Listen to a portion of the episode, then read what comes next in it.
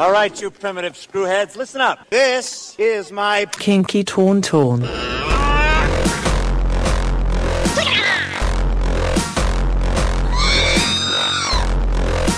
Shields up, Captain. This landing is gonna get pretty interesting. Define interesting. Oh god, oh god, we're all gonna die? Perhaps today is a good day to die. Someone ever tries to kill you, you try to kill him right back. Control, control, you must learn control. We are controlling transmission. Captain, incoming message. Also, I can kill you with my brain. Make it so. The Kinky Tauntaun. This may smell bad, but I want it.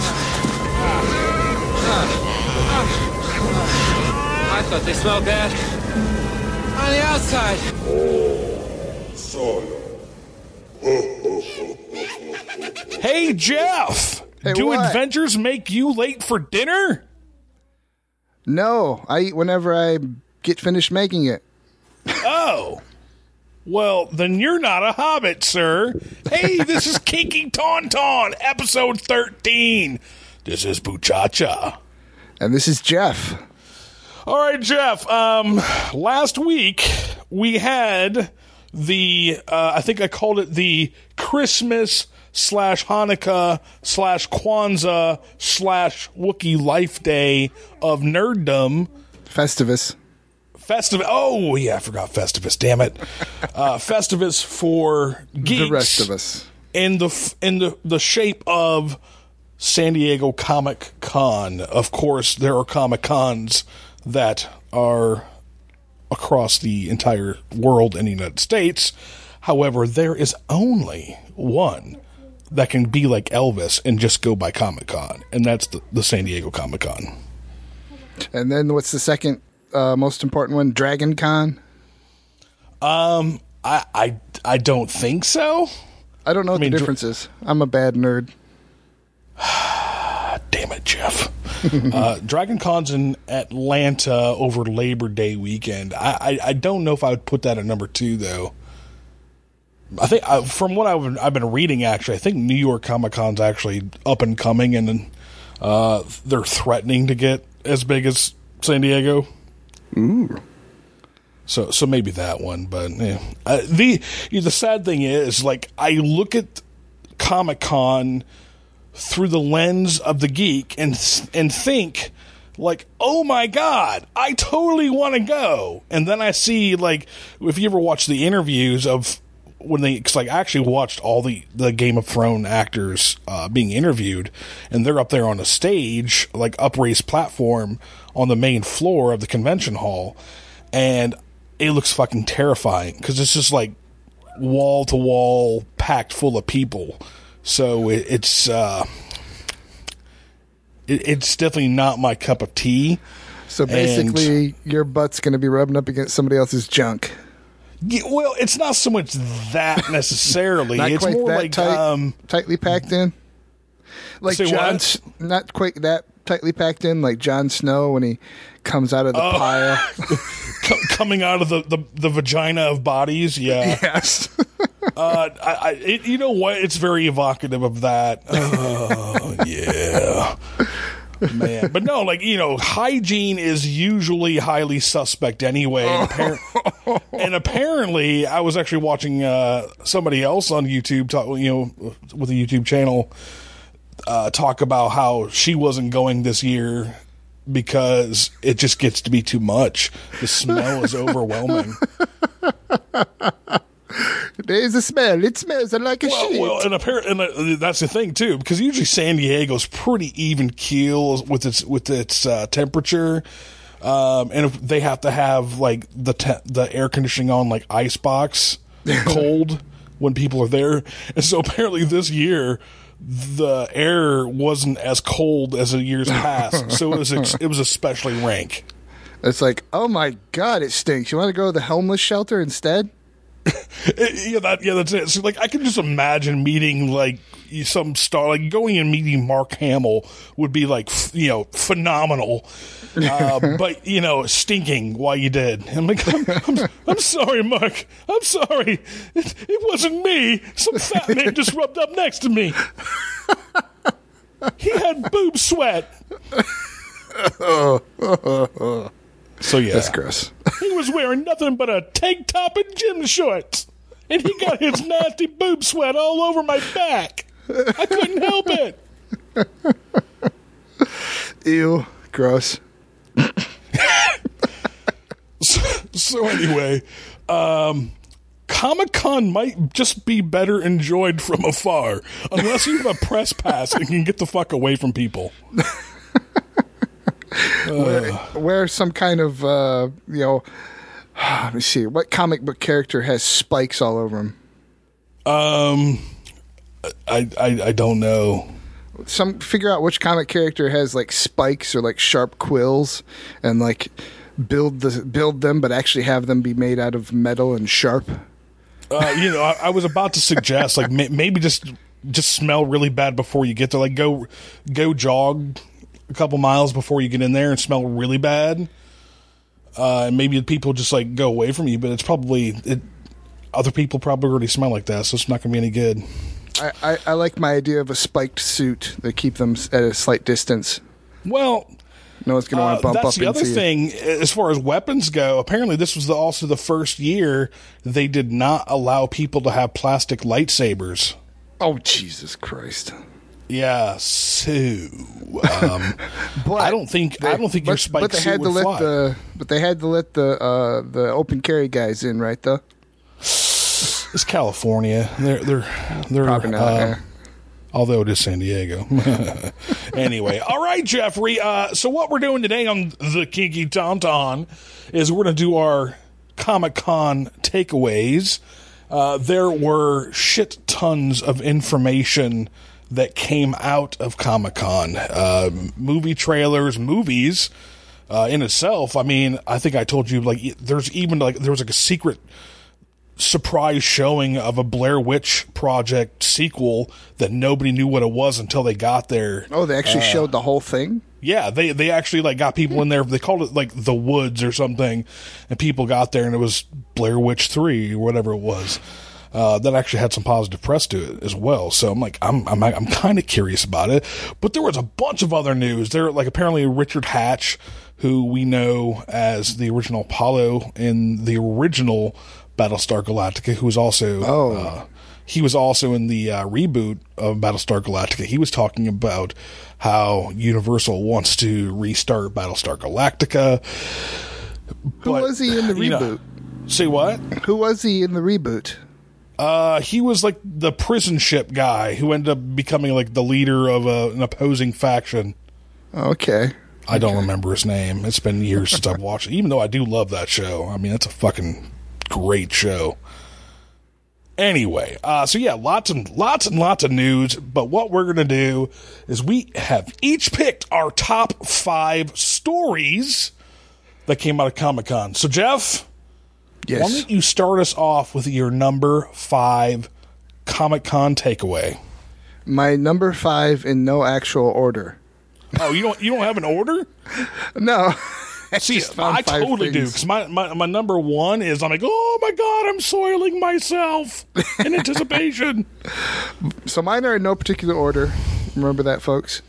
Um, there's uh, apparently going to be a Firefly sequel, and I was like, "Oh my god, yes!"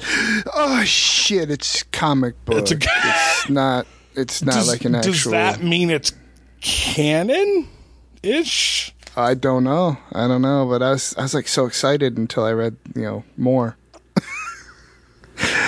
Does that mean uh. you like? Are you going to read it? I think there might already be some out there that I didn't even know about that I need to read. So Some Firefly comics? yeah, I think I so. I've never read any. That's. I mean, I. I'm on the comic scene a little bit. I've never seen one, but that doesn't mean it doesn't exist.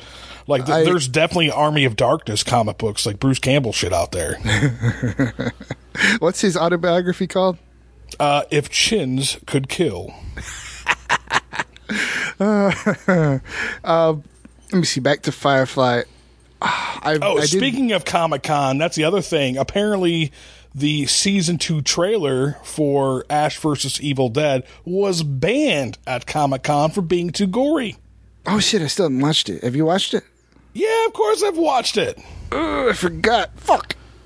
Oh well, I'm I'm just saying. Like, apparently, I mean, just like Comic Con, this was it was actually like a more uh, packed Comic Con in terms of information and content this year, but it does not seem like it was uh, a terrible one to miss. But anyway, all right. Uh, so Firefly comic book, Jeffrey, are are you you you might read it?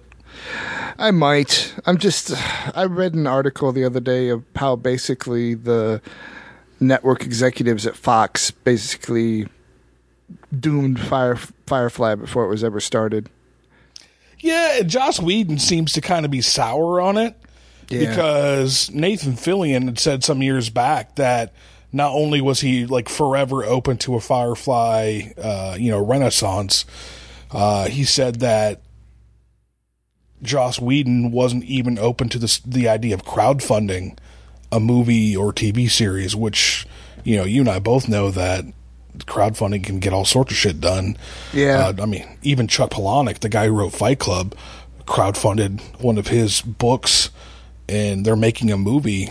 And I mean, just it all took was a month of on. Uh, was it GoFundMe? I think it was. Really? And Just a month? like, yeah, they got Wow. like three million bucks to make one of his his novels into a movie. So, I mean, it can definitely. And, you know, and as far as Chuck Palahniuk goes, like he's a big deal, but Firefly, he, they they would make they would have no problem getting crowdfunded for it. Yeah. Um, basically, one of the biggest things I read is uh, Fox put them in this slot in Friday night, where thirty other shows had been canceled after like one you know, after like a one or two ep- um, um, seasons on that So same basically, just gave them the shittiest of all the. yeah, I'm not and the advertising just was horrible. And It you know what? Come to think of it, I, I think I even remember some year, like just a few years ago, Netflix approached approached Joss Whedon about resurrecting the show, and he was like, "Nah, I'm done with it." Erg. We need to like track him down and tie him to a chair. Yeah, it's all. It's kind of odd. Like I don't know if he just soured so much on the the process or what. Where you know, it's funny though because he said he was done with Marvel, and this came out at Comic Con as well. He said that he would definitely come back to do a Black Widow solo movie. So maybe if you just threw him enough, you know, creative power and a good enough script, he he would do Firefly again. Or maybe if you went, the jumper cables go on your balls. Any questions? Are you ready to make Firefly again now? We can call Right. it Serenity instead. Um, that's true. That's true. All right. Uh, so my number five in this. Okay, I mean, I'm a Potterhead. I'm I'm not going to admit to any Harry Potter tattoos on my body. He does. I may or may not have. he does. Uh, but I I am definitely a Potterhead. Okay. Um, and speaking of Potterhead, has your I know your wife's a huge Potterhead, even probably more so than I am. Has she Oh, picked yeah. up the the new Harry Potter and the Cursed Child?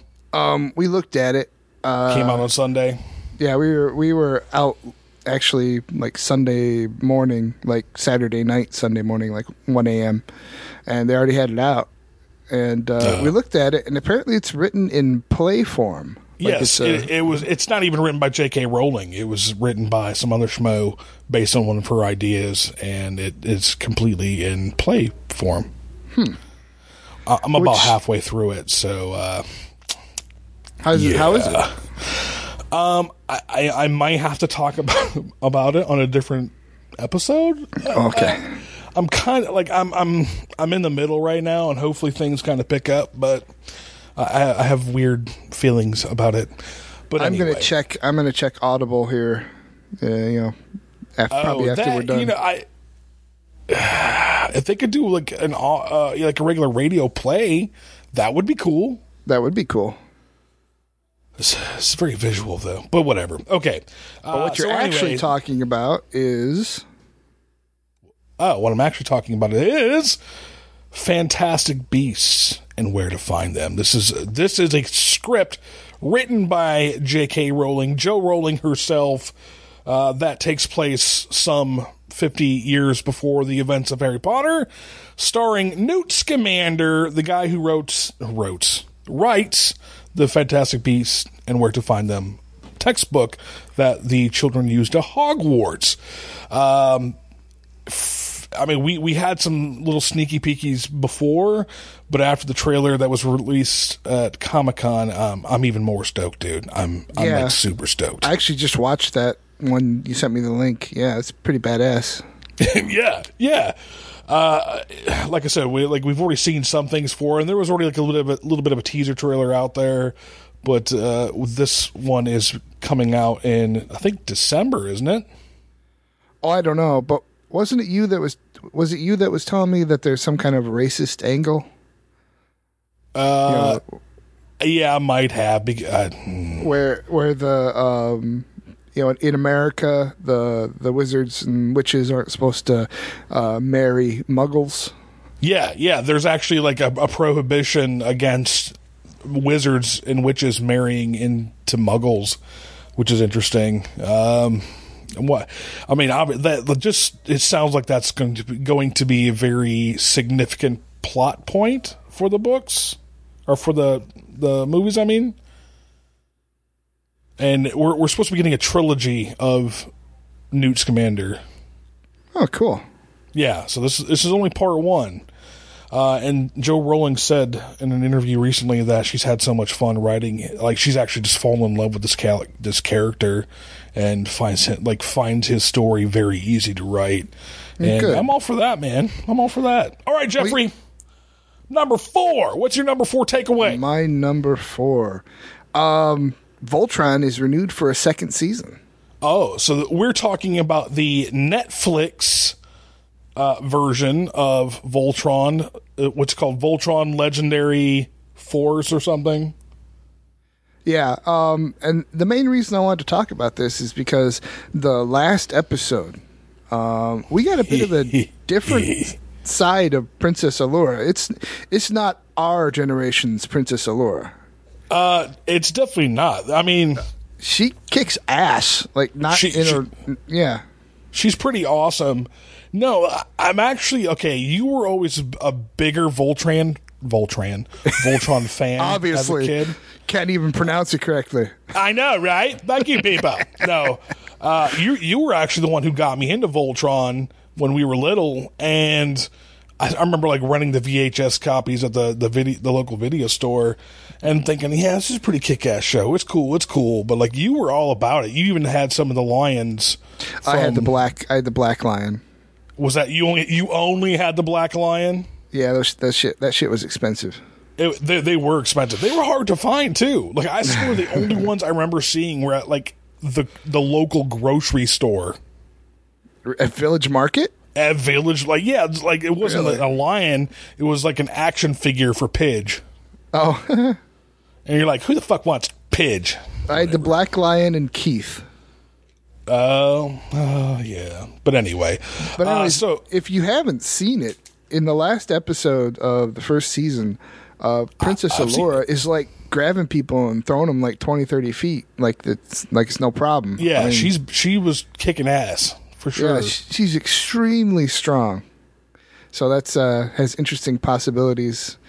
Definitely good at hand to hand combat. yeah, that's sure. this is definitely not like a sequel or anything like that. This is a complete reimagining of Voltron from when we were kids, and uh, I uh, you might slap me for saying it. I actually think I like it better. Um, I'm liking it. Yeah, I, it's. Uh, I wouldn't slap you. I, Okay, Unless okay, I might have to slap myself after second after seeing the second season if I said that. Yeah, we'll, we'll see how that goes. Um, But we anyways, haven't had a, a lot of like. I didn't even think they've said the the words "Robeast" yet. no, I don't think they have. Have they? No, like I, I, I purposely was looking for the phrase "Robeast" because I was it like in the original, like oh the Robeast, oh they're gonna throw down, fuck shit up. Uh, but that's definitely not been the case at all so far. Uh, you know, I, I, I love how everything's just sort of slowly moving. It's uh, sequential. You know, it's each episode is tied to the next. It's it's made by the same animation studio that did um, Avatar, Last Airbender, and Legends of Korra. So I know a lot of people are really psyched about it coming out anyway, just because of the studio. Yeah. and uh, they, it, it did not fail at this point. Of course, what we're talking about here is they announced it officially season two um, at Comic Con, and I, I I'm stoked. I mean, it was it was great. Well, one of the other biggest differences is uh, remember the Galaxy Alliance. Uh, vaguely, Basically, they there was this.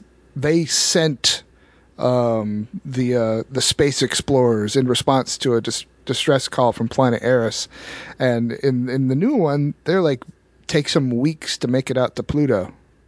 You know, oh yeah. so the they- they have- technology level is much lower. They have like Earth. Stargate wormholes now. anyway, That's all true. right, Jeffrey. Uh, my number four, and I think you're a fan as well. So, Oh yeah. you, we're, we can double duty this one as well. Uh, Sherlock said season duty. four trailer. How Sherlock season about four. Them apples. Um. Yeah, it looked uh, very dramatic. Okay, so you, of course, by now it's safe to say that you've watched the Christmas special, right? Um, which one was that? Uh, this is this is the one that actually took place in Victorian Victorian era uh, London. Yeah, of course. Okay, so like that was the first Sherlock we got in like a year, and it's gonna be like full come full circle. It's gonna be like a, another year or year and a half between that and then next time we see season four. And the last time we saw see you know in season four, he had killed Mads Mikkelsen's brother. Uh, I don't remember his name. If you know Mads Mikkelsen is the guy who plays Hannibal in the uh, Hannibal series. He's also uh, a character that's going to be in Rogue Star Wars Rogue One. Uh, but he has a brother, and that's the one that who's the bad guy in episode three of Sherlock season three. And Sherlock just straight straight up murders him and his brother. Uh, basically, they're you know he's basically going to be incarcerated, and then uh, some sort of specter of Moriarty pops up. And they're like, oh, well, you can't go anywhere. You're sort of pardoned. And that's where we're left. And so you have this trailer uh, of it has like this uh, televised Moriarty. And of course, we love Andrew Clark as Moriarty. So creepy. Oh, he he's just deranged. very, very. Speaking of deranged, you know, I, I love to insert some politics in this.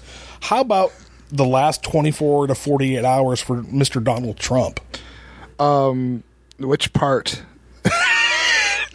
All of it. It's like the very definition of deranged. It could could could be one of many things. What do you mean?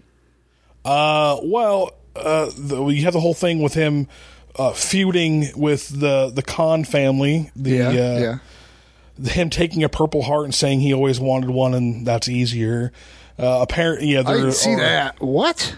Oh no, no. There's a list. When we get off here, I will send it to you. Uh, and like it's it's actually getting to people where people are, are honestly questioning his his sanity. Oh shit! We should do a Sovcast about that. Oh yeah. Oh. Oh yeah. No, there's more. There's so much more. I thought you were keeping up on that. So I'm like, speaking of deranged, kind of. but at least Mor- Moriarty Moriarty was intelligent. Uh, one of the I'll say this is the last thing I'll say about it because it's a completely different topic. But uh, he, he was being interviewed by somebody from the Washington Post, and the guy who interviewed him released a transcript of the interview. And Homeboy is out to lunch on like a galactic level. Like if he wasn't paying attention, like to the questions, he kept looking off at the TV, barely answering things. It was, it was just, and he kept like watching himself on TV and talking about what he saw on TV. He's a narcissist. Yeah, exactly, exactly. Um. okay. All right. Back to he have- Sherlock. damn it. Wait, doesn't he have like a somewhere between like a first and third grade speaking level? I would be surprised if it were that much. It was something along those lines. I, I have a six. I have a six-year-old, and I'm fairly certain she would win in the debate. You're very, very, very sure. I'm I'm ex- I'm so sure that you don't even know how sure I am. I'm the only one who can be this sure.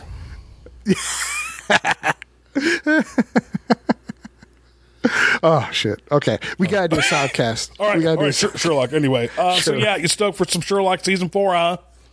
yes, I am. Always Oh, oh, stoked. okay. That show is freaking awesome. If you haven't watched it, Uh, what it's the fuck's wrong with you? long, too long. Oh, between yeah, Yeah, It's a well, you wait. know what? I, I told. I think I've mentioned this the last couple times we done Ki- Kiki Tauntauns. I'm, I'm at the, I'm at the endo of Agatha Christie's Poirot series with David Suchet, and it's sort of funny. Like you know, it's it's it took 25 years to film all 70 episodes of that show. Twenty-five years. Is that what you Yeah, they started in 1989 or 1990, you know, 89, and they finished it in 2014, having filmed every single mystery she wrote about Poirot. And eh, just looking at how that show was made, it was usually about three, you know, maybe two, maybe five episodes per year. Uh, so this is actually really it's it's, it's interesting because it, it's exactly how they're making Sherlock, and The so Brits- yeah, the there, Brits there, shit there like already that. is a paradigm set for how they're operating, and then, of course actors would go and do different things in between, and that's definitely the case with what Benedict Cumberbatch and Martin Freeman have been doing. So they've been kind of coming and going and doing what they want. Doctor And, I mean, Strange and and that's what Moffat said. They could they could do Sherlock seasons until they die because this this is something they can always come back to. How many Sherlock novels are there? Well, they're not adapting all the novels though. Well, that's true. That's true. Uh, there there are several, and they've sort of adapted some of the you know like it's sort of cheeky adaptations. Yeah, the lady in pink instead of the Um, yeah. lady in red, and or lady in scarlet. Sorry, woman in scarlet, something like that. Oh, yeah, the, the first episode, but the uh, th- that was actually the very first Sherlock Holmes book I ever read, and the show was n- nothing like the book at all, except for a few little plot points. Anyway, uh, okay, uh, Jeffrey, your number Yes. three takeaway. Numero three. Uh, Wonder Woman. Wonder, Wonder- Woman. Damn it, you, you stole my thunder because like I was gonna, I was going to do that. All right, go. Wonder Woman, Wonder Woman. Of course, we're referring to the uh, the Lynda Carter incarnation from the seventies, which I barely remember, but I remember being young and so so in love. With Lynda Carter. Yeah, she's pretty hot. Oh yeah, yeah. Uh, I think I think mostly we saw her in um, what was it Silver Spoons? Was she in that? Um, that was Erin Gray, Oh, okay. who was in Buck Rogers. Oh, Beady, beady. Also, one of the beady, early beady. loves of my life. yes. Anyway, uh, so yeah, Gal Gadot, Wonder Woman. yes. I'm okay. Let, let, let me be let me be frank. Let me be honest here. Um, DC does not turn my crank. Having said that, however, Except for her. well, no, no, no, no. I'm not going to be like that. Um, I, I mean, if you were to ask me, like my number one favorite cartoon of all time, other than Transformers, I I, I it, know. would, it would definitely be Batman the animated series. Yep. And you know, close to that, of course, would be the Justice League cartoon and the Superman cartoons, also from the same era back in the '90s. Um, so I'm I'm not a DC hater because I think the characters can be well done and well written. And I, I'll be honest, like I remember going to see Superman three with Richard Pryor in the theater way back when, and coming out of that theater thinking it was the greatest fucking movie ever. Really? Of course, now, yeah. Well, I was like five or six, and now I'm just like, oh my god, that movie's terrible. I will say, um, the lady being kind of taken over by whatever the hell that was. Yeah, that was scary. Technology. It that the was shit out of me freaky when I was a back then. Yeah. Okay, it wasn't just me. Good. Oh, I wasn't going to admit that on air, but in solidarity, I will cop to it. Um, but no, anyway. So like, I watched, uh, I watched that one in the theater. I watched episode. I saw I saw Superman four in the theater when I was a kid, which is even worse of a movie. and even okay, unlike Superman three, I was like, eh, this movie's pretty lame. Is that the atomic atomic man? Uh, Yeah, one? he throws all the nuclear bombs in the sun and uh, whatever. I'm like, there are probably better uses for that, but whatever, you know, whatever, Superman. You just you just do what you do. Um, and then when was it 2006 or 2007, you had uh, hold on, my mic stand's being weird. Okay. In 2007, I think it was. It was right before my, my first daughter was born. Uh, Brandon Routh and Kevin Spacey were in Superman Returns, and it gets a lot of hate, but I actually kind of like that one. yeah, a little bit. And then, of course, you have in 2005 up through what 2011 ish. You have the Dark Knight trilogy from Christopher Nolan, Nolan, which is, of course, the uh, you know my opinion, and as well as probably most people who are following, uh, it's the apex of the genre. Is Yes, the, those Batman movies. So I'm not a hate like I'm not going to say like oh I hate DC because like dude there, there's definitely some good shit out there, but you know when the Suicide Squ- like well I'll say when Batman versus Superman came up I was like ooh that doesn't look very good and Zack Snyder like I like some of his stuff but he's also got a very spotty record and then uh, he got the you know all those negative reviews, and I don't know if you're keeping track of the press right now, but Suicide Squad is getting lambasted on reviews right now. What's what's But the problem? Well, this is the like when I watched those trailers, I was like, oh, this looks like some you know like an ADD wet dream because like I have it ADD. just Jeff, that movie looks like your wet dream. well, Margot Robbie. Yeah, yeah, exactly. I mean, other than that, um, it's just like the the movie looks like it was just all over the place. Didn't know what it wanted to be. And I remember, you know, during since we're talking about the Comic Con thing, I was actually like, I wanted, I wanted to like Suicide Squad. I wasn't trying to be, you know, I, I really truly wasn't trying to be negative about it. Uh, but then they, they released a clip of the Enchantress, one of the characters who's on the Suicide Squad, who can like, like, it's the part where like she's introducing the Suicide Squad and she changes forms. I don't know if you saw this or not. I don't know. I don't think so. Because they they were doing a lot of press for Suicide Squad at Comic Con, uh, besides trailers and whatnot. And so this is one of the things I saw, and just that whole scene was just awkward. It was from a narrative standpoint, it didn't make much sense. It it, it was. Uh, it was jarring to listen to and i was just watching like a clip not even the full movie. So i can imagine watching a movie and getting to the scene and being like "Uh, you don't need this. This is a completely worthless scene. Anyway it, it, was you know unnecessary exposition. This this exposition could take place in other shapes and other forms or not at all and just leave it to some other sort of medium. But anyway uh, Cut to the chase, right? Cut, yeah, exactly. And so, uh, Suicide Squad had, you know, gave me a very bad feeling. And now that these reviews are coming out, I'm like, it's interesting that all, you know, a lot of these critics are saying exactly what I had feared the movie was going to be, which is basically like, you know, ADD wet dream. Um, but I'll say this when I watched the Wonder Woman uh, trailer, I actually had good vibes from it. Well, yeah, because in my opinion, she was the best part of uh, Superman. Oh yeah, uh, e- like, easily Batman v hands Superman. down. Like I know some people like, oh Ben Affleck, he just got the raw end. I'm like, no, Ben Affleck's just not a good actor. Period. Sorry. But uh, Gal Gadot, like, no, she kind of seems like she's owning the character. Um, I, I absolutely love how I think this movie's taking place during like World War Two. One, I think. Uh, what World War One? I think so. Oh, maybe even better. Um. Anyway, so like I totally did well because I think I don't know there uh, I know Wonder Woman. I think it was Wonder Woman was created during World War II from some like uh, oh I forget the guy what the guy's name is, but he wasn't even like a real comic book guy. He's just like oh I got this idea for a female comic book heroine uh, who's going to exemplify all these positive female traits, and I'm going to call her Wonder Woman. And he was like a like a Harvard law professor or something like that. Like he, he was completely from the outside. Who Women's created it. lib.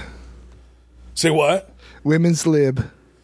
Uh, no, not not like that. Like it wasn't quite that progressive, but um, I don't know. I could have sworn it was talking a World War II thing, but whatever. So like I, I I love the retro feel of it. You know, I I totally dug the uh, Captain America First Avenger. Uh, I like how they pulled that off pretty well. Yeah, yeah. I mean, it's not my favorite comic book movie, but I was at least you know, I was reasonably entertained by it. Uh, and and Wonder Woman looks like it might it might be be like that. Like I like her Wonder Woman. It has Chris Pine. I like Chris Pine.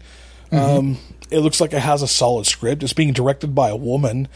Uh, I'm not going to say that she's like a woman's going to understand a character anymore, but I think she's more maybe dedicated to putting out a quality product. Well, basically, you know, the sword and shield and the fighting. I mean, she was she was kicking ass in the in uh, Batman v Superman. I know, mean, like she saved everybody, basically. her her the way she the way she was fighting was more entertaining than the way Batman and uh, Superman were taking on um shit I can't remember his name right now Doomsday. The when she was going after him, it was more exciting. With Yeah. the shield and the sword and I- the I agree. You know, it's, it's see, there's something very visceral about you know seal, shield and sword Yeah, that uh, yeah. speaks to I, us. I got you. Um, anyway, so I, I agree. I think uh, Wonder Woman. I actually might be sort of excited for. Uh, My wife let's- hates her name though. It's like Wonder Woman. It's a terrible name. It, it, it was made in the 1930s. Yeah, that's what I tried to tell her. That's what I tried to tell her. She's like, "Oh, okay." I mean, come on, Captain America Yeah, doesn't I was like, get any cheesier than that. Superman. Yeah.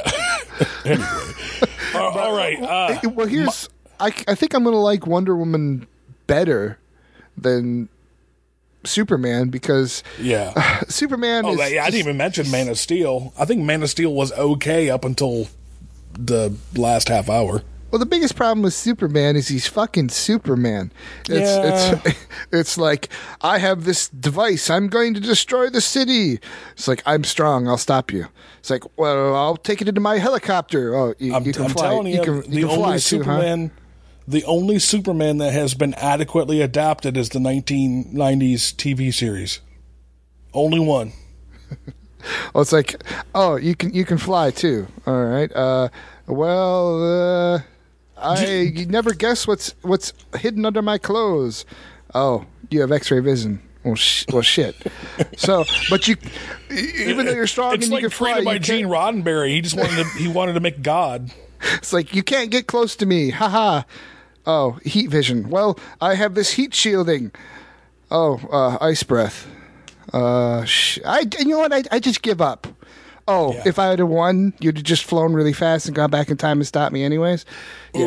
Okay. Whatever. I give up. That's, that's Superman one right there. Which Super- I don't think is canonical. Like that part, and it would kill every human being on Earth. But whatever. He's just so powerful. It's almost ridiculous. right.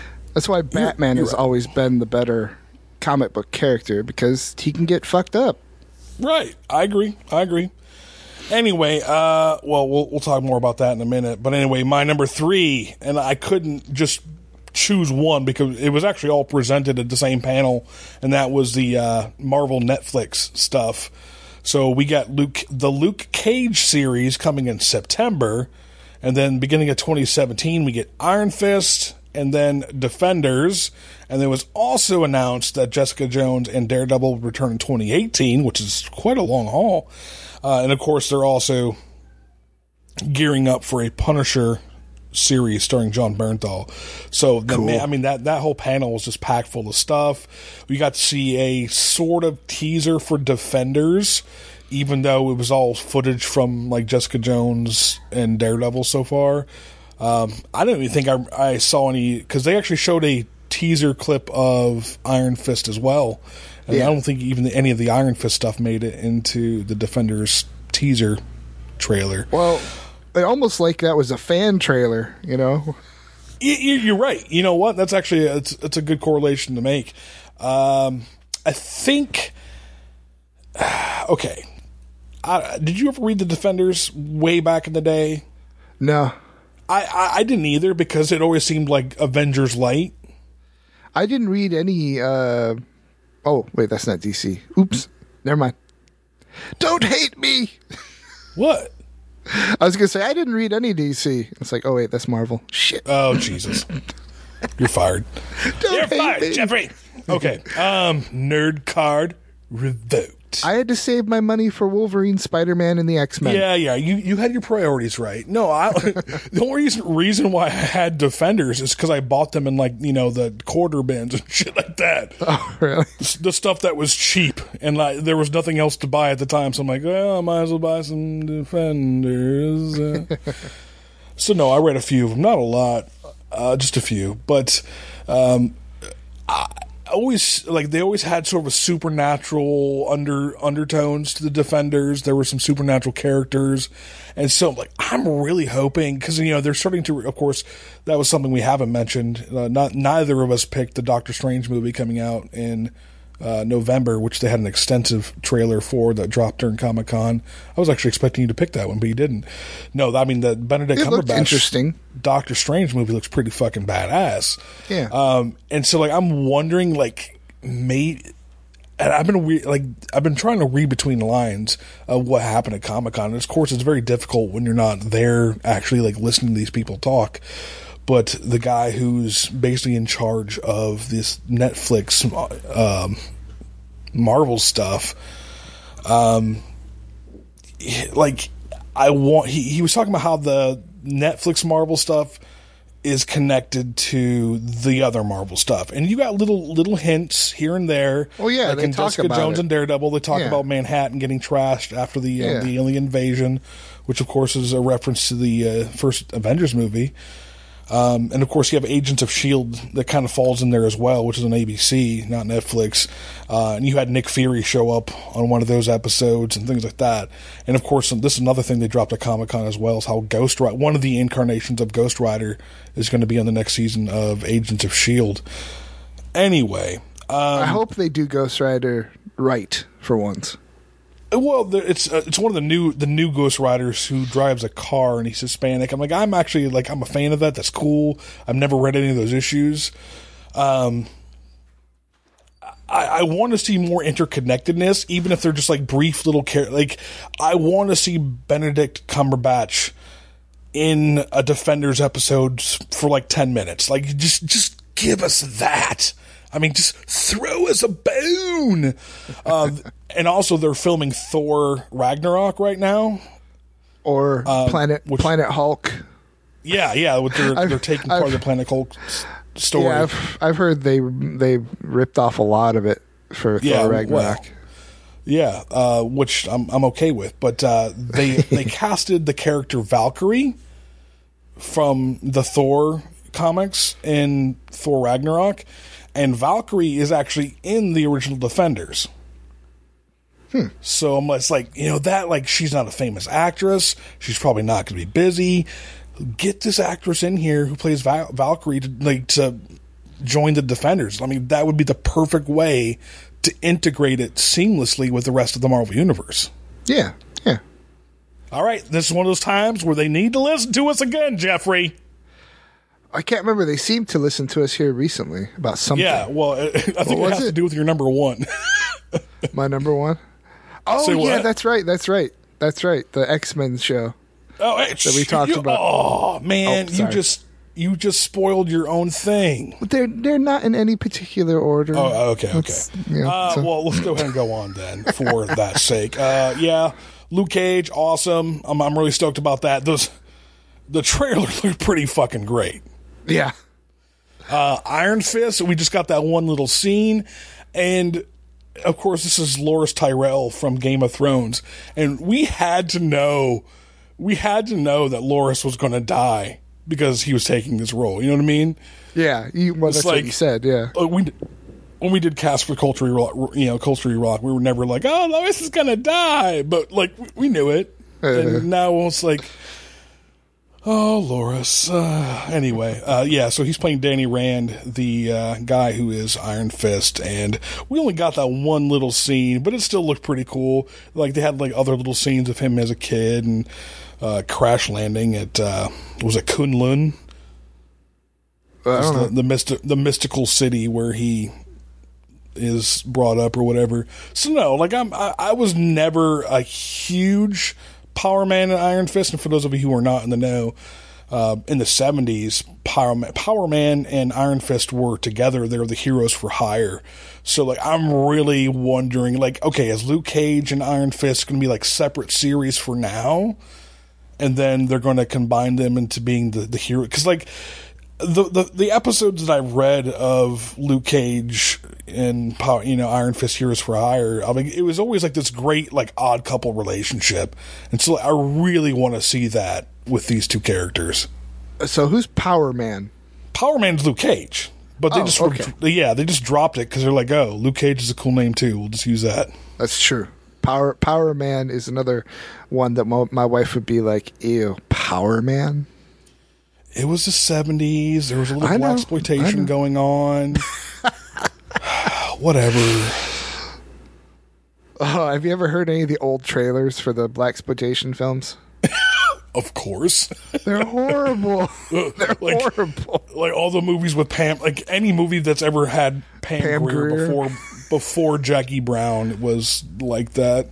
Oh so racist. God. And of course, like the only black exploitation movie I ever actually watched as a kid was Blacula. Do you remember watching that one? Uh, just barely. Oh I don't remember God. anything about it though. S- sadly, it was not as good as a Polish vampire in Burbank. which, which you and I might be the only, like, one of six people on the planet Earth who who have actually seen that movie. Uh, what was it called? Polish. A Polish vampire in Burbank. If I may have watched it with you, but I don't remember that You, at all. you, you definitely did watch it with me, and it was absolutely fucking absurd. It's funny if you actually go on the IMDb uh, site for it. Uh, there's very little information. There's like no posters, no you know, like only one person's actually sort of relatively min- minutely famous that was in that movie. yeah. Anyway, So I, I my my, uh, shoddy memory is uh, help helping me there. e no, because it's it was almost like so bad it's good. Okay. It's Like, like, you, it- were it la- actually- you were I laughing mean- at them, not with them. Yeah, yeah, and and they had this one uh, this one scene where uh, they had they had a character they're in, they're in a hot tub with this dude, and he was like coming on to the the Polish vampire, and he's like, "Oh, I'm the queer wolf. I'm only gay when it's a full moon." It's like what the what the hell? Fuck. Sure, sure, sh- what? That's a thing, a queer wolf. Uh, Yeah, I don't I don't remember that at all. And if there were any part that you were going to remember, it would probably be that one. All right. Uh, is it my turn? It, it is. You're, you're number right. two. Justice League, the official Comic Con trailer. Okay, Um, you you're go- you have a lot of splaining to do because you chose that one over Doctor Strange.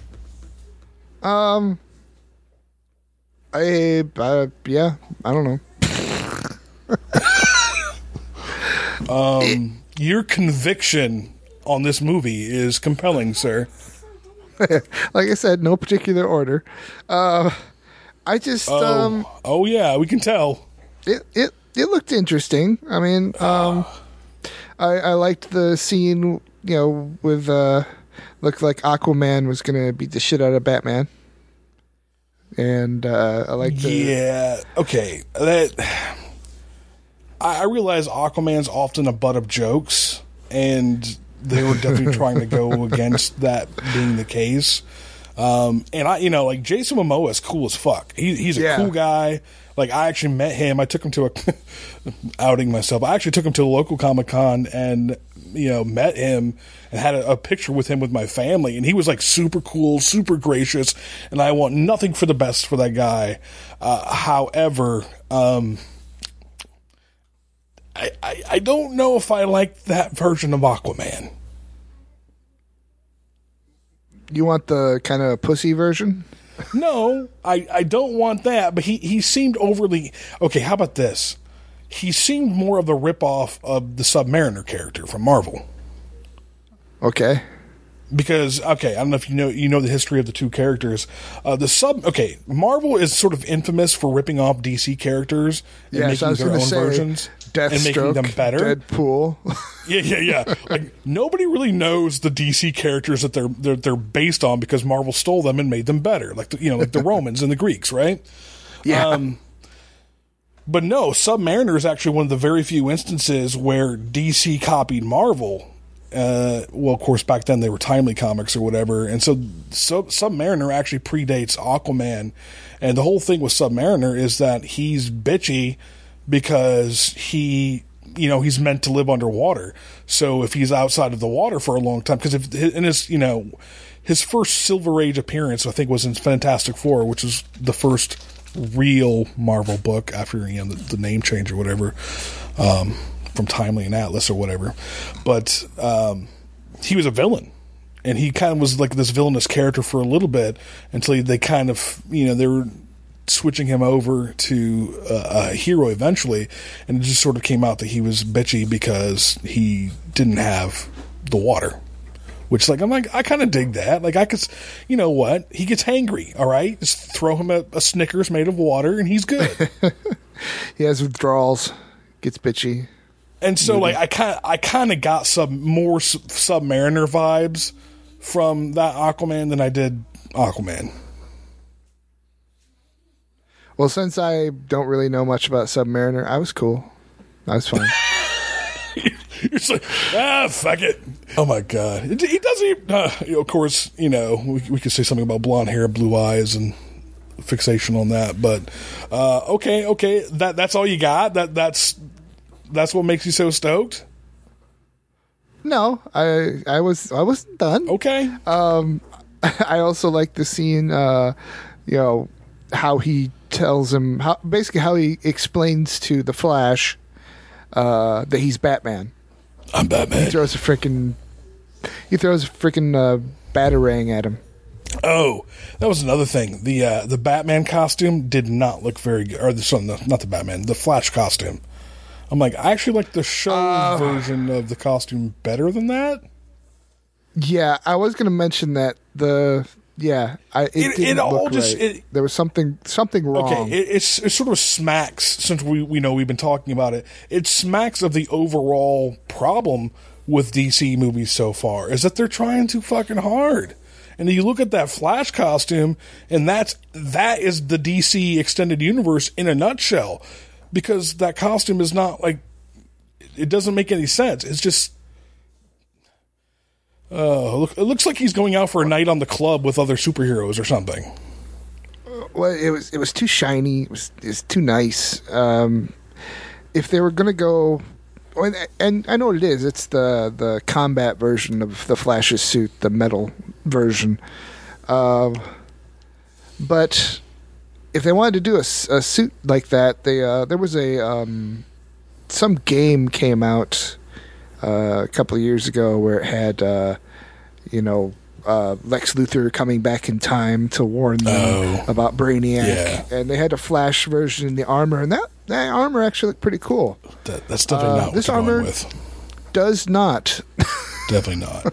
Anyway, all right, so my, like, but my biggest beef, my biggest beef with the trailer is when they showed Cyborg talking. Oh my- It looked really, f- it looked really fake. uh, yeah, somebody was saying how they don't think the effects are completed yet. I was gonna say, I, I hope that's the case. Uh, yes, I was if not, something. then if that's the way he's supposed to look, then That's well, yeah, up. it is. But they've also this is something else they were trying they were trying to kind of get ready for after the the bad reviews of uh, Batman versus Superman. They um, basically hired a comic, you know, a long time uh, comic creator Geoff Johns to so to oversee and shepherd the DC extended universe, but I'm like, man, you got Batman versus Superman, and you've got now Suicide Squad that have done fuck some things up, like badly. So I'm hoping it's not like I want I want to like these movies. Okay, I want to. It's and I think it's I, I sort of feel inundated with comic book movies of late.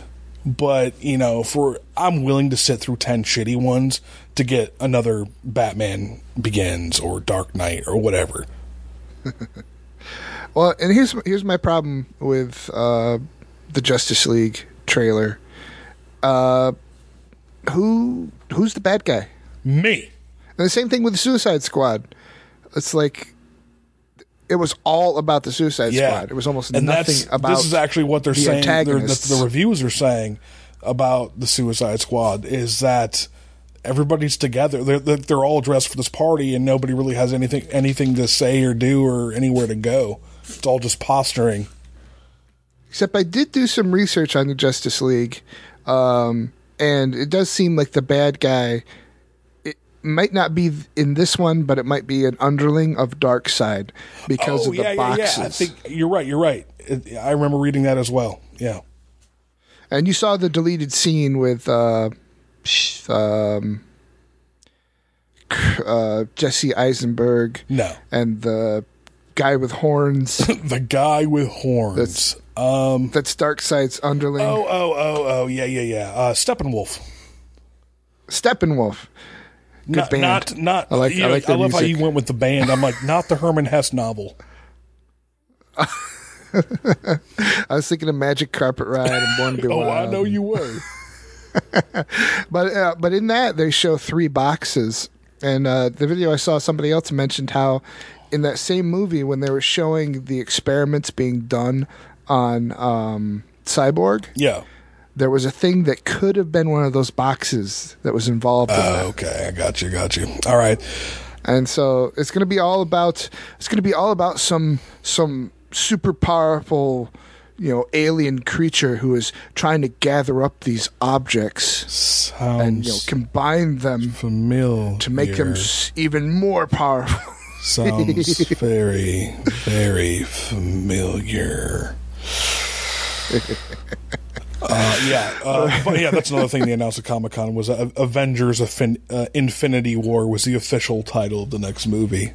Uh, and if anybody's following along doesn't know what Jeff was referring to, he's talking about Thanos, the Mad Thanos Titan. and Darks and Darkseid. Uh, yeah, yeah. Of course, uh, Thanos was meant to be a ripoff of, Darkseid too, but Thanos is cooler. Straight up, man. I mean, Thanos, Thanos So- is all about banging death, and like in, But- in but a I- weird, twisted way, you have to respect that.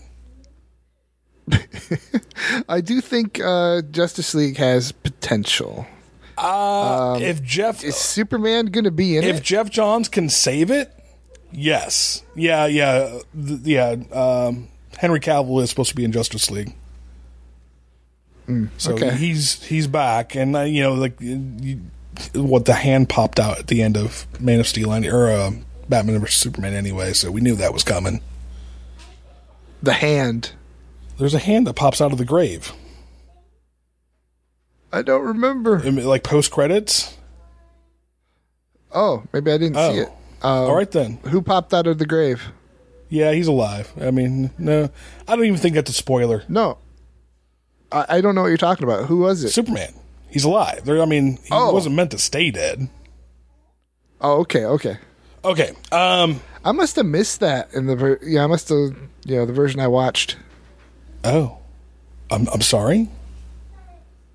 anyway, um, okay, mo- moving on. My number two, Jeffrey, and now I'm, I'm getting to super stoked here.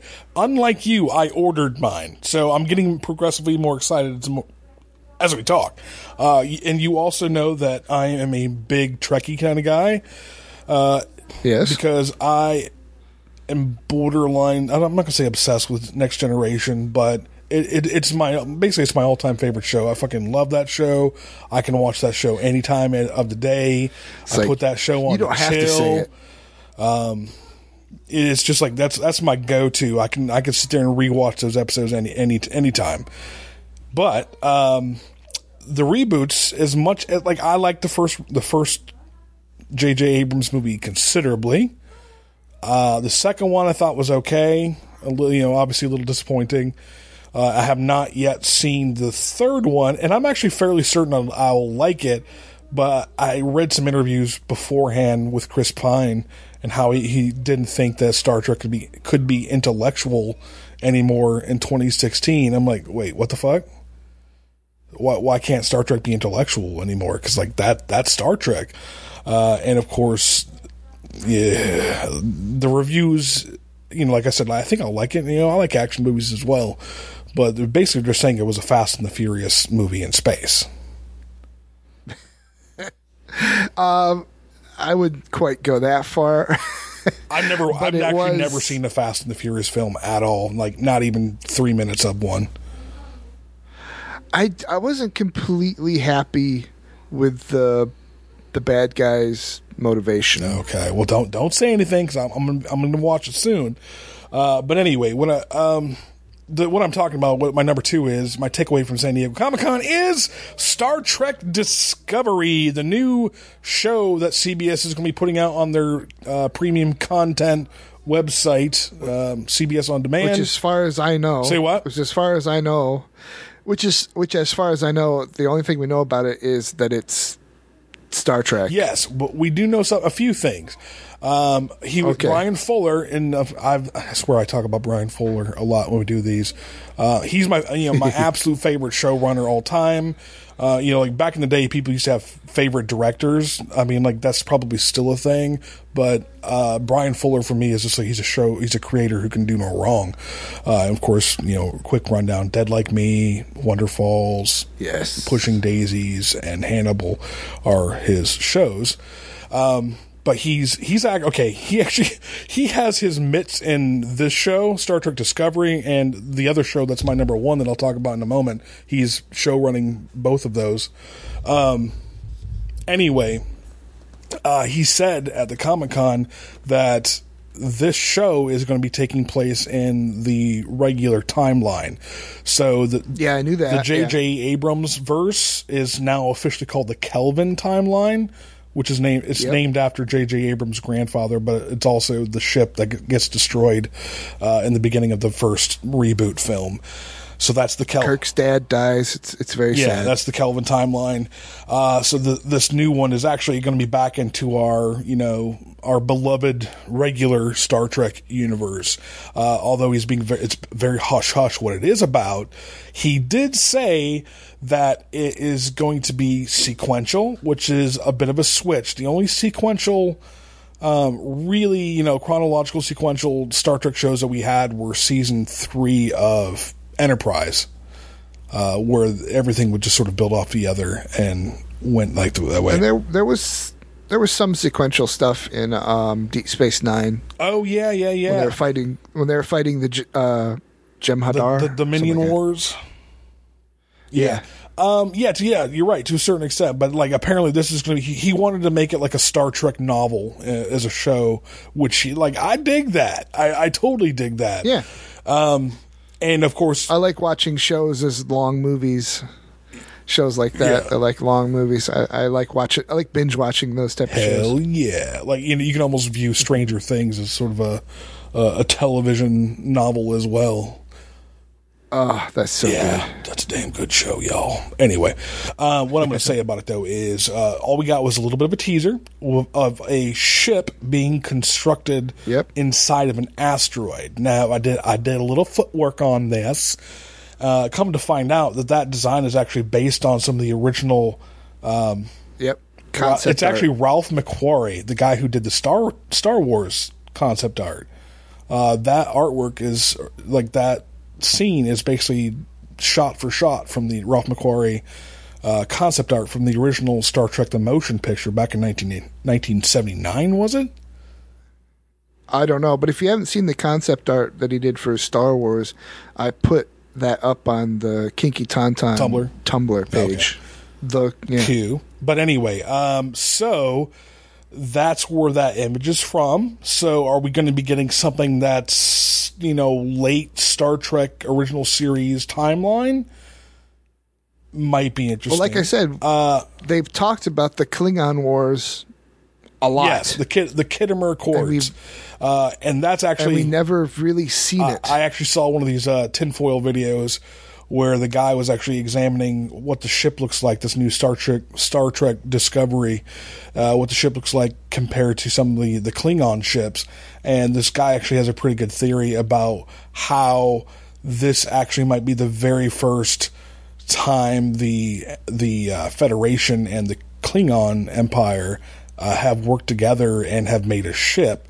And his because the ass end, he actually had the ass end looks a lot like a bird of prey. yeah, and it, the back end looks like the the ass end looks like a bird, of- uh, Klingon bird of prey, but the uh, yeah. what what kind of clinched it, and he he's right on. Uh, as the Star Trek Discovery trailer closes and you flash up the logo, you hear a particular noise, and that noise is a cloaking Yes. device engaging. So, are we getting our first like plus- Star Trek cloaked version? The music, the music was uh, Klingon too. There was a few notes, Okay. they, few instruments they usually use, and notes they usually use in uh, the Klingon music only. Yeah, yeah. You're, you know what? You're right. Towards the end of it too. Uh, so are are we getting like this uh, pre TNG post original series? So is it going to take place between the two? Uh, is this like right after the Khitomer Accords were signed? Uh, which we have. I mean, that's a lot of what uh, Star Trek Six is about, right? Or could it be a secret, um, kind of like the Defiant? Could it be a secret uh, like ship an experiment uh, that has a Ah, cloaking device? This, this tinfoil video guy that I watched as well. He actually said that the because if you actually look at the uh, the numbering of the ship, all of those start with X, and this one does not. So it can't it can't be like the the runabout or the Defiant or anything like that because it's not an experimental ship. So it, it's whatever it is. It's it's an original commissioned starship, um, and I would. and, Like it's a very retro design, but man, I'm yeah. is it wrong that I'm just like so hoping for it to take place after TNG? Like, is that is that wrong with me? Um, no, it'd be interesting to. I mean, can can we Well- not hope for like a an Admiral Picard cameo in a couple episodes, maybe? Uh, would you want it to be after, um, like uh, DS9 and Voyager too? Oh right? yeah, yeah. It, it would definitely. Be, I mean, I, I would assume that I I would hope that like maybe Picard's an admiral or like an archaeologist somewhere. That'd be pretty kick ass too. Yeah, it would. Um, I, that time period, or like I said, maybe it's uh, it's a ship to fight um, the the Klingon War, or like you said, right after the Klingon War, something. go fight some Rom- Romulans that time, or something. that time period, that time period hasn't been no, explored enough, no, it hasn't. or at all. But like I said, really. I, I'm very stoked and satisfied with it. I, I'm, I'm actually just glad that it's in the original timeline, honestly. All right, uh, Jeffrey, you're number one. Star War, uh, Star, Star Wars. What the hell's wrong with me? What's your number one takeaway from Comic Con 2016? Um, well, like we said, we did a show not too long ago about what would what if we had power, If we could fix the X Men universe. and it was to make an X Men TV show. Now they may have listened to us, but they didn't listen to us exactly what we No, they said. They they they turned it off, you know, after listening to the intro. Apparently. Uh, but the show that they are going to release is Legion. Yes. and it's coming to Fox. Um, those of you who don't know, Legion, David Charles Haller, is a fictional character appearing in American comic books published by Marvel Comics. The character was created by writer Chris Claremont, who you love, love. and artist Bill Bill Sienkiewicz. Thank you. And first appeared in New Mutants number 25, Yep. March 1985. Legion is the mutant son of Professor Charles Xavier and Gabrielle Haller. He takes the role of an antihero and has several mental illnesses, including a form of dissociative identity Yep. disorder, which, with each of his personas controlling one of his many superpowers. Yeah, and the whole idea is, especially early on in the Claremont books, was that he basically has to be kept uh, in medically induced coma for most of his life because there's just too much shit going on. Yeah, he's powerful. Yeah. if I remember correctly, he's Ex- very yeah, powerful. yeah, right, right, right. He's like he's no a mega level mutant, which I think I'm, I talked about during the X Men show. But you know, people are liking anti-heroes um, recently in you know in TV Yeah. shows, so this could have a run. I would like to see it. Uh, I'd like to see it do Well. I was it also reading something the other day how Fox is leaving a door open with this show as well. Uh, there have been rumors, merely rumors, and I'm, I'm kind of hoping they're true, about how Fox might be approaching uh, Disney Marvel to start incorporating X Men into the Marvel universe. Um, well, that'd be cool. Yeah, and so the what I was actually reading is that this Legion show is at, like they're actually kind of making it where this could be the gateway to the X Men coming into the Marvel universe. Well, Sony did it with Spider-Man. You know, so you know, I, think read shit about that Spider-Man Homecoming movie every day. It's going to be huge. It's going to be huge. it, it, I mean, it has the potential of being, uh, you know, the, the, easily the best, or at least uh, most box office receipted Spider-Man film. And I remember back when Spider-Man Two came out, it broke, broke all sorts of records. But Spider-Man Homecoming is. I wasn't be- completely happy with the Spider-Man trailer. It was like most of it was stuff from uh, um, Civil War. uh, Captain America, Yeah, Civil yeah. War. That's because most of the footage. they're still casting. They haven't even started filming yet. oh, Yeah. really? I just read some, something about somebody getting casted yesterday, as a matter of fact, and it looks like. And, and I don't. I know you don't follow comics now the, all that much, but there's been a, an arc in the Marvel comics lately called the Spider Verse, where they have all these different people with uh, you know like Spider-Man type powers. You know, like Venom. Venom is one of them. Um, Yeah. but there's like Spider. Gwen. There's like the an alternate reality version of Gwen Stacy who gets Spider-Man powers. There's the uh, you know the Yeah, Ultimate Spider-Man version with Miles Morales The people are really excited for. For like people are actually saying that all these Spider-Man people. There's my dog. What are you barking at? Shut up, dog. He's barking at a ghost. Okay, there's he's looking at something. There's nothing there. That must be a ghost. Or or Spartacus isn't that. That's right. My dog's name is Spartacus. um, anyway, uh, yeah. So that's what this next Spider-Man movie is going to be, and like I, I like. I hope they do, man, because I think like I saw just a picture of Spider-Man next to. Uh, uh, that's actually the, the rumor today was that I read is that Spider-Man might have a brief appearance in the Thor Ragnarok movie, and just seeing him next to Thor and, and Hulk made me so happy inside. I'm like, oh, Spidey. Yay. Yeah, the trailer the trailer for uh, Thor Ragnarok um, was interesting, but still, it's like more information. Yeah, there's, there's it's not there yet. A Little more. It's, it's just not there yet. Um, anyway, yeah. So Legion. Um, I remember. I remember reading. Uh, was it Legion Quest or some shit about like that back back in the day?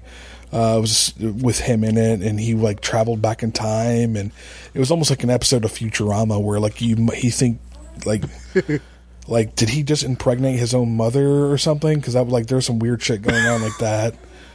Um, yeah, like if anybody doesn't know, Futurama, Fry is his own grandfather. That's right. Yeah, the military base. because That's right. his grandfather died, and so in, in order to, uh, to to not mess up his own existence, he had to knock up his own grandmother. he went he went back in time and brought about the death of his own grandfather by accident, so he had to fuck his grandma. Uh, now that's a damn that, that's a goddamn great show right there. I know.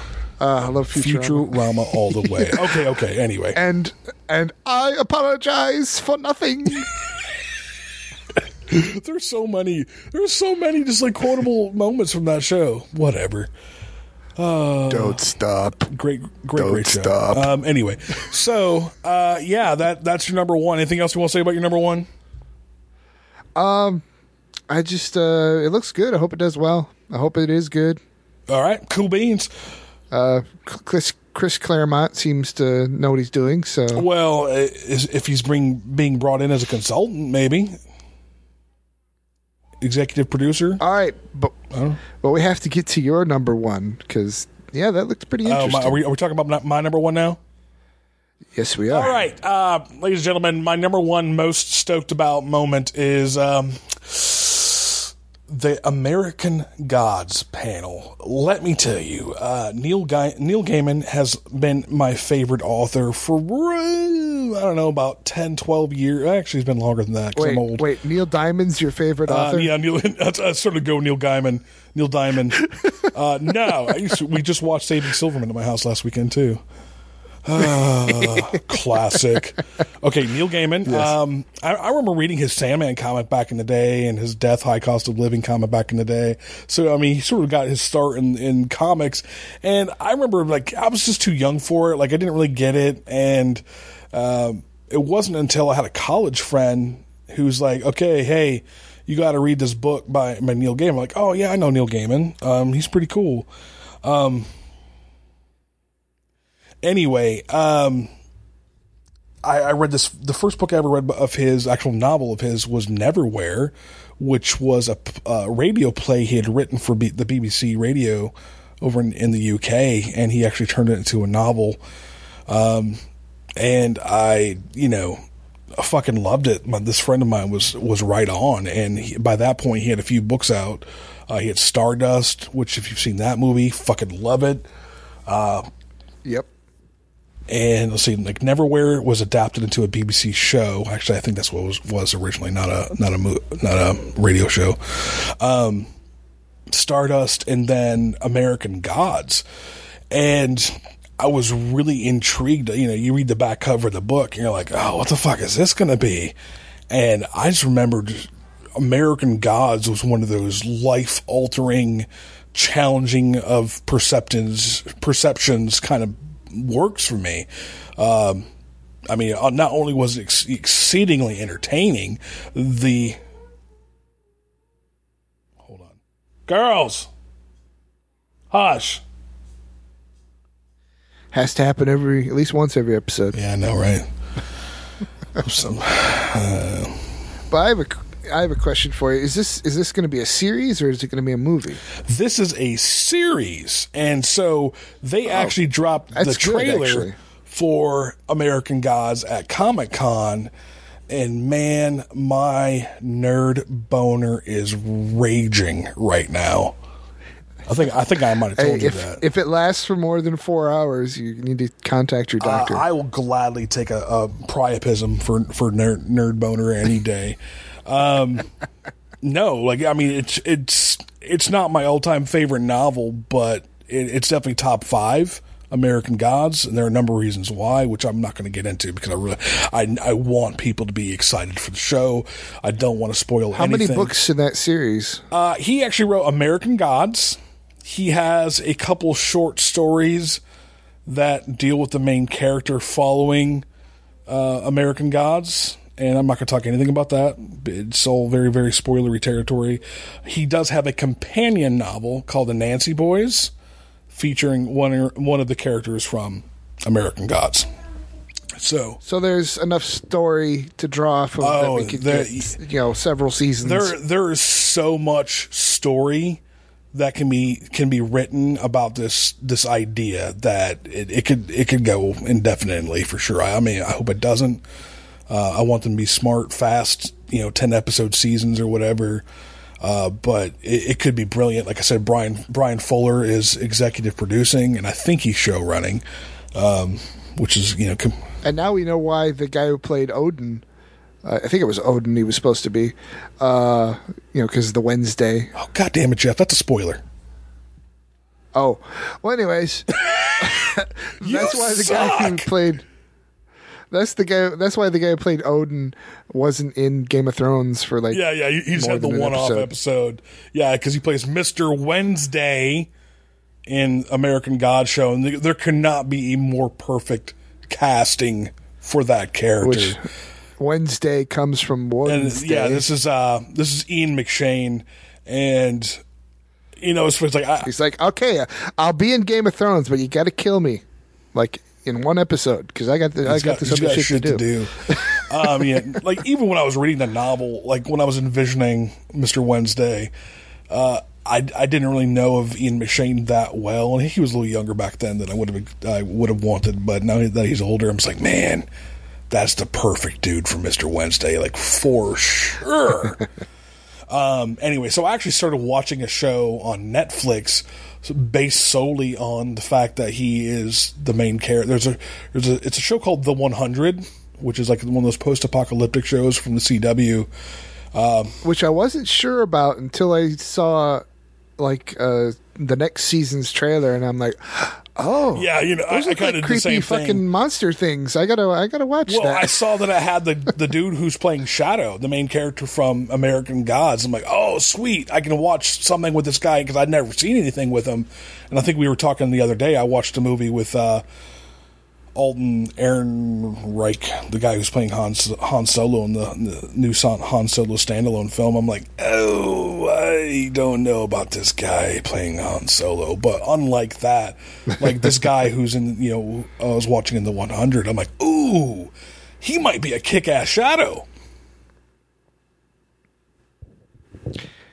and yeah, the uh, the the show looked looked pretty good. Yeah, it's got- it has, uh, yeah. definitely It has Gillian the whole hidden magic, Has- the whole hidden magic trope. Oh, yeah. underlying shit going on. You know, He always sees the guy's eyes Yep. change to fire. You know, Uh, see, those kind of those kind of shows can be really cool. Yeah, I, I agree. Um, it's like I said, it has Gillian Anderson, Crispin Glover a couple of the characters.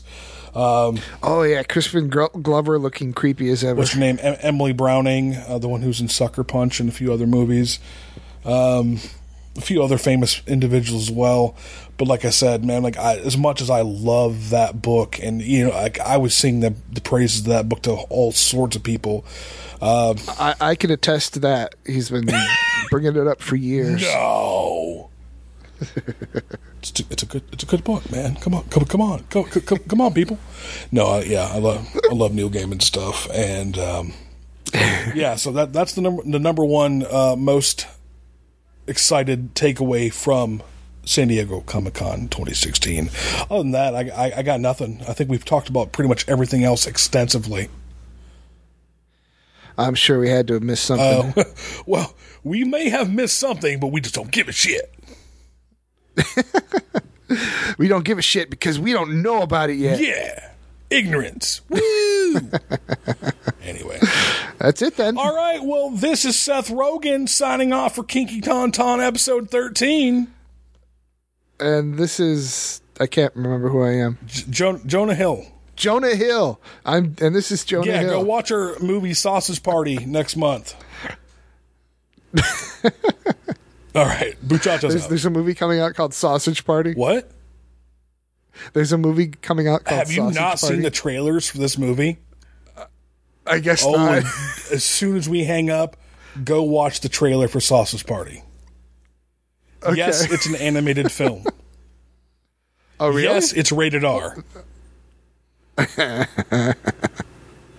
All right, I All will. right. This is All right. Then this is Jeff out to go watch the tr- Sausage Party trailer. Yeah, do it. In the meantime, you should be checking out the Culture Dig podcast, the, the family of podcasts, Kinky Tauntaun, of course. Check us out on SoundCloud and YouTube, Sovcast as well, Kinky Tauntaun on and I, iTunes. I, and iTunes. If you don't have the the SoundCloud app, you can download it. It doesn't take much room. Also, you can check out some good indie music, which is what I like to do with SoundCloud as well. And you can go to And- uh, Kinky Tauntaun, thekinkytauntaun.tumblr.com or uh, Indeed. culturedig.tumblr.com and facebook.com forward slash culture dig. There we go. All right. I'm out. Bye. Later. Hello, cutie pie. What is thy bidding, my master? Listen to me very carefully. You are mine now. You belong to me. My nipples are very sensitive. Feel how soft my skin is. Do it. Do it.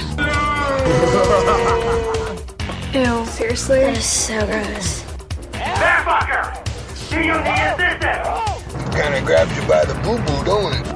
More teens are having fuck, having luck. He has an erection. Yeah, yeah, yeah. It's all her fault. Then he got an idea. A wonderful, awful idea. Seduction used to be an art. Now, of course, it's brutish and it's predatory. And here's what consent is. The person is severely intoxicated or unconscious as a result of alcohol or drugs, is physically or developmentally disabled. The victim is under the age of 13 or is elderly. So as long as the girl's 13, she can give consent for sex, provided it's creative and enthusiastic. You keep using that word. I don't think it means what you think it means. No means yes if you know how to spot it. Fat, drunk, and stupid is no way to go through life.